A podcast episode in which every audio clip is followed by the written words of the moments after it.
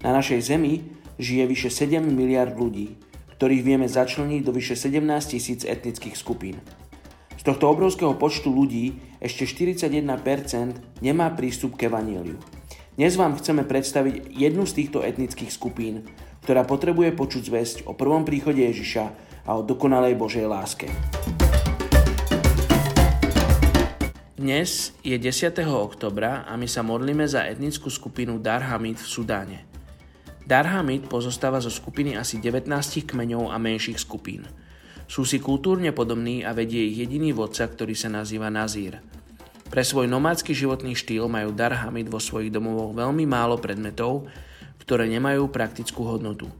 Podľa tradície sú však mimoriadne pohostinní takže ich stany sú často zdobené kožou a vlnou, aby poskytovali príjemnejšie prostredie. Darhamid sú tradične sunnickí moslimovia, aj keď väčšinou ide o kultúrnu identifikáciu a väčšina o islame nevie veľa. Niektoré formy ľudového islamu sú ale prítomné medzi darhamidmi, a to napríklad, že fakíri alebo svetí muži často vyrábajú kúzla a potom ich predávajú ľuďom za účelom osobného zisku.